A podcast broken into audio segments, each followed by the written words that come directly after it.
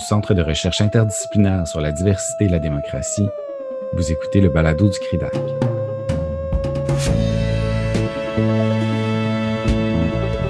Le 12 novembre 2020, Benoît Morissette, stagiaire postdoctoral 2019-2020 au CRIDAC, maintenant stagiaire postdoctoral à la Faculté de philosophie de l'Université Laval, a organisé pour le compte du CRIDAC une table ronde dont l'objectif consistait à éclairer les débats soulevés par les désaccords entre les villes et les États au sujet des politiques d'immigration et d'intégration. Pour ce faire, il a invité Patita Mara Leonard, professeure à l'École supérieure d'affaires publiques et internationales de l'Université d'Ottawa, Mireille Paquet, titulaire de la chaire de recherche de l'Université Concordia sur la nouvelle politique de l'immigration et membre du CRIDAC, ainsi qu'Avenue de Chaly, titulaire de la chaire Max Campbellman, démocratie et droits de l'homme de l'Université hébraïque de Jérusalem. Aujourd'hui, nous vous proposons d'écouter ou de réécouter Mme Paquet qui nous livre les résultats préliminaires d'une recherche portant sur les pratiques associées à la notion de ville sanctuaire au Canada. Notez que de façon exceptionnelle, les balados de cette série sont en anglais. La parole est maintenant à l'organisateur et président de cette conférence, Benoît Morissette. Bienvenue à cet atelier qui porte sur le thème des enjeux éthiques et politiques soulevés par les interventions des villes dans le champ de l'accueil et de l'intégration des immigrants. La place de plus en plus grande qu'occupent les villes sur la scène politique en général, euh, mais aussi euh, dans ces champs d'action en particulier que sont l'immigration, euh, l'intégration et l'accueil des immigrants, semble effectivement alimenter la remise en question de la nation ou de l'État en tant que mode d'organisation politique, et plus précisément à titre de principale source d'autorité dans ces matières que sont l'immigration et la citoyenneté. Dans nos débats publics, mais je dirais aussi de façon plus générale en sciences sociales et en philosophie politique, l'État ou la nation demeure toutefois le point focal de la majeure partie de nos réflexions au sujet de l'immigration et de l'inclusion. Nous débattons en philosophie politique, par exemple, des principes qui sont censés justifier le droit de l'État de contrôler ses frontières ou encore de fixer des critères d'accession à la citoyenneté. Et lorsque nous discutons de euh, l'inclusion des immigrants, eh bien, c'est souvent sur les traits de la nation de la majorité nationale ou de l'État qu'on se représente la société d'accueil ou encore la communauté politique. Or, les grandes métropoles, comme les villes de taille plus modeste d'ailleurs, participent activement à l'accueil et l'intégration des immigrants. Nous constatons que leurs interventions viennent parfois contredire, en apparence du moins, les objectifs qui sont poursuivis par les politiques des gouvernements centraux. Les villes sanctuaires sont peut-être l'exemple le plus probant d'un tel conflit. Mais il y a d'autres initiatives comme l'extension du droit de vote aux non-citoyens à l'échelle municipale ou encore le développement de modèles d'intégration municipaux qui viennent aussi contester, en réalité ou en apparence, le monopole de l'État ou de la nation sur les enjeux d'immigration et de citoyenneté. Maintenant, si ces tensions sont bien ressenties dans nos débats publics, les mots, ou à mon sens en tout cas, les mots semblent parfois nous manquer pour expliquer, comprendre ou justifier les positions qu'adoptent les villes au sujet de l'accueil et de l'inclusion des immigrants. Comme l'immigration, l'accès à la citoyenneté ou l'intégration sont toujours considérés comme des prérogatives des gouvernements centraux, eh bien, la légitimité des actions posées par les villes dans ces sphères peut nous apparaître questionnable, voire suspecte. Les politiques municipales viendront en quelque sorte entraver la souveraineté de l'État ou la majorité nationale qui sont euh, toujours représentées comme le cadre à l'intérieur duquel la vie démocratique devrait prendre forme. Donc, l'objectif principal de l'atelier d'aujourd'hui consiste à enrichir notre vocabulaire politique et normatif pour nous aider à mieux comprendre les actions des villes en s'intéressant à la fois aux facteurs qui les ont portés à s'intéresser à ces questions, mais aussi aux principes euh, qui animent ou justifient leurs actions. C'est donc autour de ces enjeux que vont graviter les interventions des trois conférenciers. Et je dois vous avouer que je suis très heureux de les avoir réunis autour d'une même table. Mireille Paquet. Elle est membre du CRIDAC et professeure de sciences politiques à l'Université Concordia. Elle est titulaire de la chaire de recherche de l'Université Concordia sur les politiques d'immigration et si je ne m'abuse, elle est euh, présentement aussi affiliée à l'Institut de recherche en politique publique.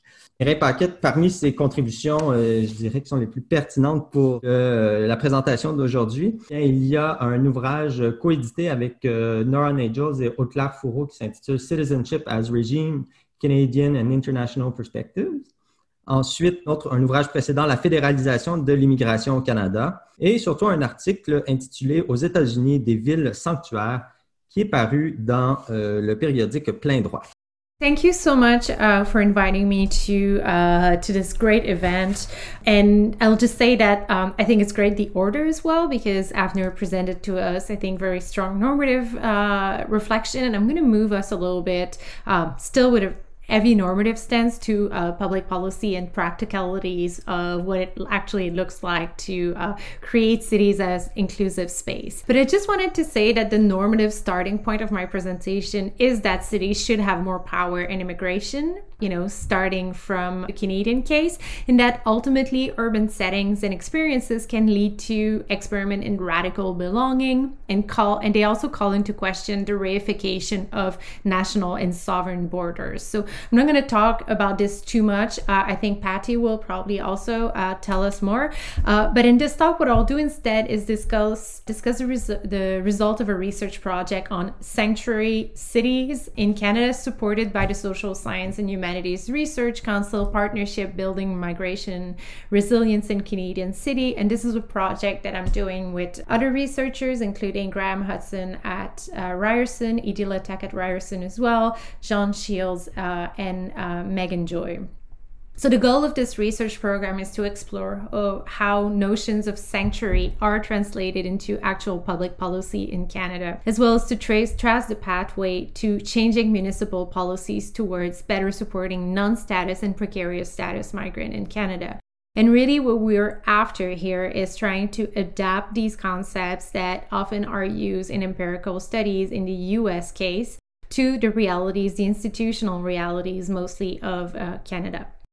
So, my argument today is pretty simple. Uh, so, first, I will show you and convince you, hopefully, that it is safer and more interesting to conceptualize sanctuary policies as localist access policies in Canada, and that as uh, activists have been saying, well, we can argue for the overall need for sanctuary in city. Canadian cities just can't be um, sanctuary cities in the in the U.S. sense of the term. And that actually, if you look at what cities are doing in Canada when they engage with the term sanctuaries or were associated with policies that are associated with sanctuary, they really focus on providing access to local services. And so we should reframe um, the way we talk about this. Doesn't mean that social movements shouldn't still uh, pursue the argument for sanctuary, but it, it, it means that we need to be serious about institutional constraint.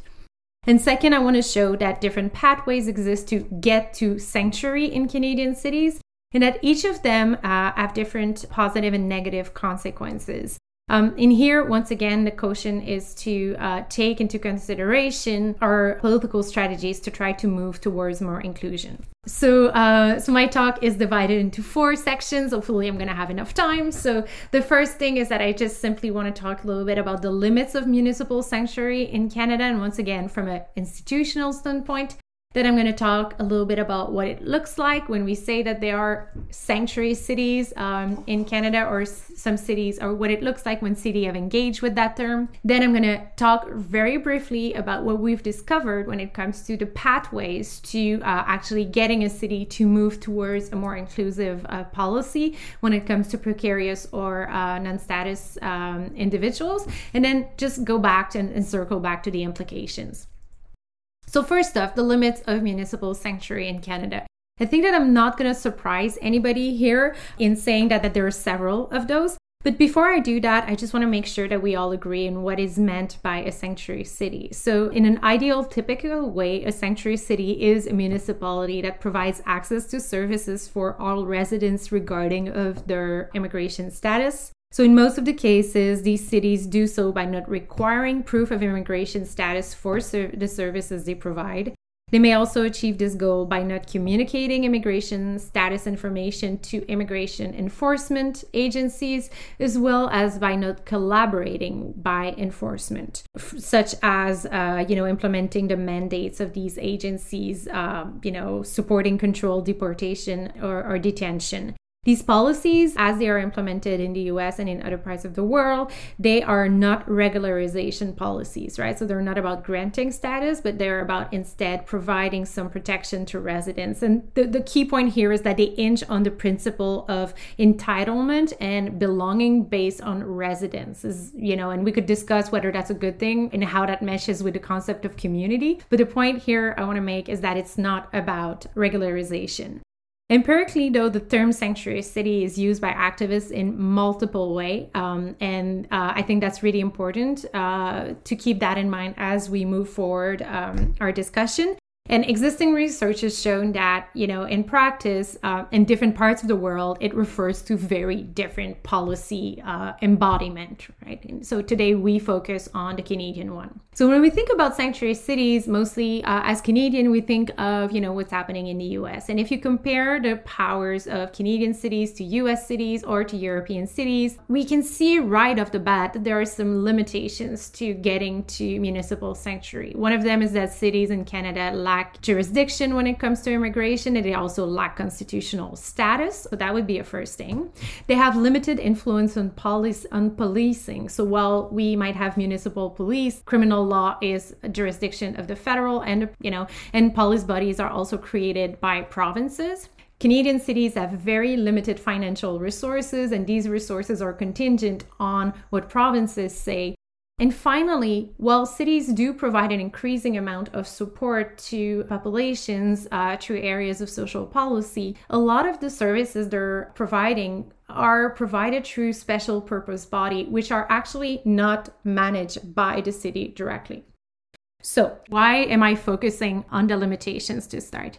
First off, because it's important to take those limitations into account because it foregrounds the shape that the policies associated with sanctuaries in Canada actually take on the ground. But it also allows, I think, for a reflection on the expansion of the mobilization and the construction of coalitions, right? And so the sanctuary movement in Canada can be about increasing rights and making cities more inclusive, but it could also be about, you know, a reflection, a much bigger reflection about what is a city, right? And what does it mean to have urban citizens citizenship way beyond uh, immigration status. So, taking those limitations into account, what our research program does is ask a very simple but complicated question, which is as of 2019, what is the best way to characterize Canadian municipalities' action, often understood under the label of sanctuary cities? And this is especially important since for most of the system, since most of the systematic comparison and documentation of these policies has taken place in the US, right?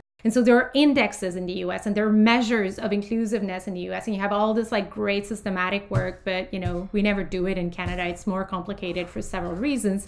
So we try to think about whether we can actually associate the uh, the measures and the concepts based in the US to the Canadian context and uh, and just try to understand what happens. So on the slide you have the list of cities that are uh, that have implemented sanctuary cities uh, since uh, 2013. So you, you have the names, of the policy, the years, and um, and and the, the actual city. Um, and I'm excluding here the policies that are in development, and I'm also excluding the cities that are developed, uh, the policies that are uh, developed by special boards such as school boards or uh, you know municipal transit boards as well, or library services when they're independent. So you can see that there are several cities that have uh, implemented policies associated with that uh, with that goal. Um, you can see that the cities are of various uh, size, right? So some are large cities like Toronto, but some surprisingly like Ajax, for example, quite small. So it's not necessarily just kind of a response to a large immigrant population or large undocumented population. There's something else happening. Now, having said that, what we did in the project is look at, we did desk research for the most part, and you'll see why. Um, in a minute, we did desk research, look looking at policy design and looking as well as res- at resources that were spent on the issue.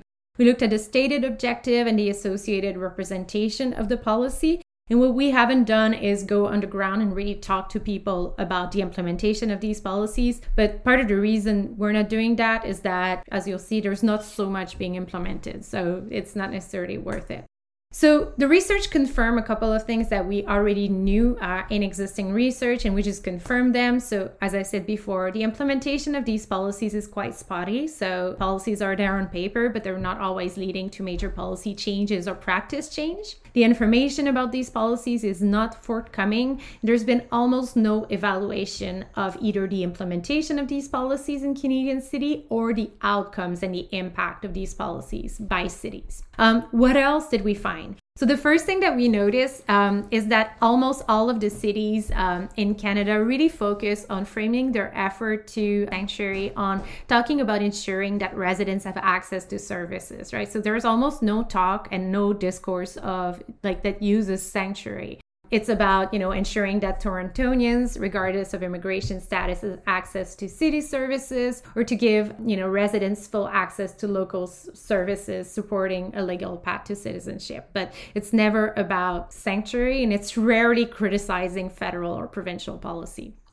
Other teams that are extremely recurrent in those policies, first of the team of fear. So these policies all kind of talk about the fact that there's something to be feared uh, for those residents. But interestingly, what we noticed is that it's never described, right? So it's kind of this euphemism that, you know, there is fear in being undocumented, but it's not explained. Um, and enforcement is not really discussed. And, you know, the danger associated with coming forward and accessing service is not documented. A second theme that is highly recurrent is the question, uh, is a representation of the city as an inclusive space. And we'll get back to that at the end of my talk because it's, I think it's really important to think about what cities are doing uh, when they're presenting themselves as inclusive using the language of, you know, access for all or sanctuaries.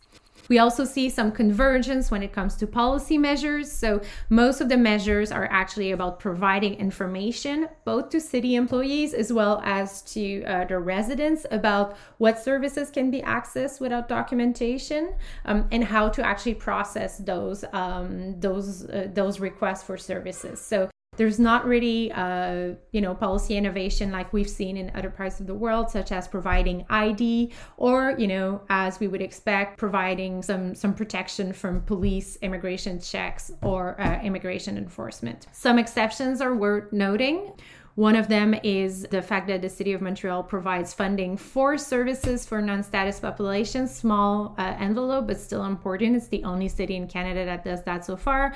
And that uh, the city of Hamilton promises to advocate to the federal and provincial government for undocumented immigrants, but we have no uh, proof that this actually has happened. What else do we see? We see variation on who's in charge of implementing those policies. So, in some cases, it is dedication immigration offices, and in other cases, it's very wide, it's administrations at large.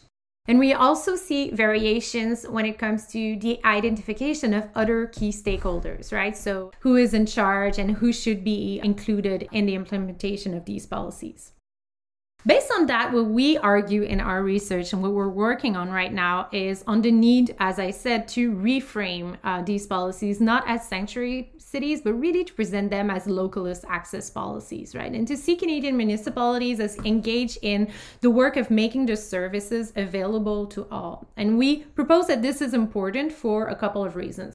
The first reason it's important to talk about it in those terms is that it allows for a limitation of the potential damages of speaking of sanctuaries in the absence of actual protection. And this is not my argument. This is the argument of people, you know, on the ground who are activating for, uh, you know, better protection. Uh, that was the case in Montreal when the mayor first came out and said Montreal is a sanctuary city. You know, a lot of people were concerned about the fact that uh, some people who were living uh, without documentation would come forward and may maybe face immigration enforcement because of that.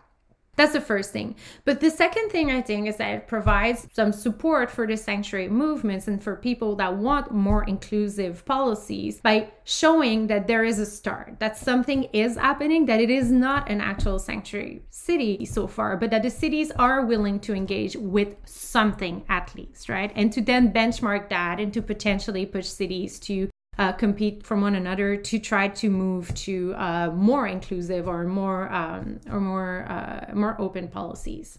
Now, uh, the second part of the project for us has been thinking about how cities actually get to sanctuary, right? And so the pathways to which, you know, political processes lead cities in Canada and in other parts of the world, but we focus on Canada to adopt such policies as local access policy, localist access policies. And in the project, what we've seen so far are three of those pathways.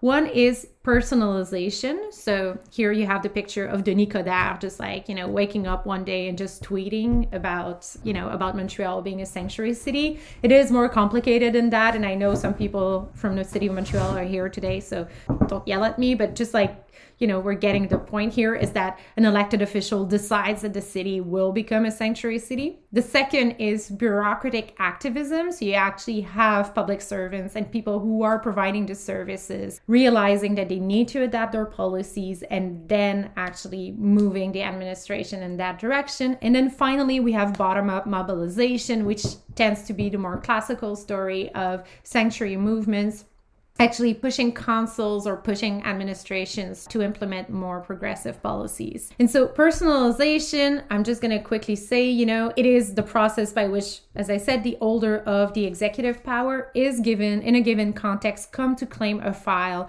um, and comes to be identified as a defender or champion or representative of a set of given interests. And here it's especially important in the Canadian case because of the lack of party in our municipal councils. And what we see in practice is that if a mayor is for this policy, usually the mayor will not have problem moving its administration in that direction.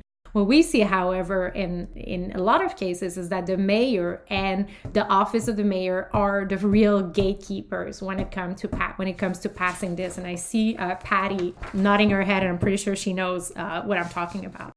So when it comes to bureaucratic uh, incorporation, this pathway has been identified uh, in the work of Els de Graauw uh, in the US case, but also in uh, other cases. And here it's really about the public servants realizing the problem and pushing this forward. And why is this important in the Canadian context? We've seen it happen, and it's important because it means that sanctuary may correspond to specific practices as opposed to official policies. So thinking about those instances of, you know, bureaucratic push and mobilization means that maybe our decision in the project to actually look only at cities that have official policies doesn't give us a full picture of the municipal policies that are implemented to support precarious or undocumented populations on the ground, right? And that a new area of research could be to actually go to talk to housing departments and random cities and see how they actually, on a day to day basis, respond to uh, to demand. And finally, bottom up mobilization.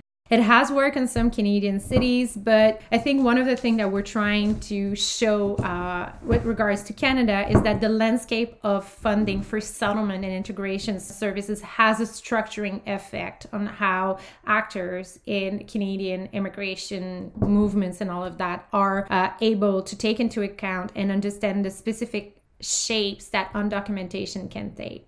In the project, what we show ultimately is that each of these pathways have both positive consequences and negative consequences. We show that there are links to the characteristics of the policies implemented in different cities. We also show that each of them can lead to easy reversal and they can lead also to new forms of innovation. So, why is this important, right? We argue that in order to really understand the consequences of those localist uh, policies in uh, in a Canadian context, we need to pay a lot more attention to those pathways, right? And we need to document them properly. We need to be clear about the different interests that actors um, had when it comes to passing of these policies. And I'm just going to close by, you know, kind of opening up on these implications. So the first is that when we think of Canadian cities as spaces for inclusion, I think that we're all for it, and I think we should all be for it.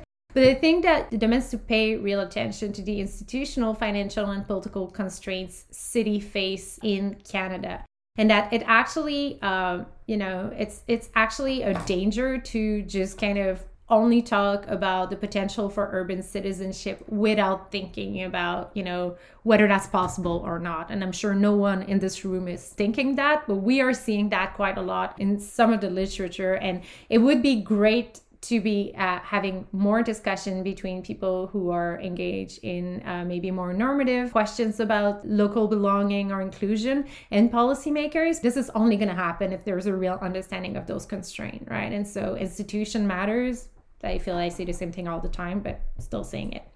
But a second thing, and it's just like, you know, goes back to something that Avner was talking about when he referred to our paper on some national uh, integration policies, is that I think that this points to the fact that the motivation of local level actors are complex and are not always driven by inclusion. What we see in Canadian cities is cities engaging with the ideas of sanctuary, with the language of access for all, in ways to brand themselves as well as spaces that are lit, that are woke, that are open to all, you know. And this is not always driven by a desire to make the situation of all people living in the city better, right? It is also part of an effort to sell the city in an effort to market the city, uh, you know, and to present it as a, as as a space for a specific type of public.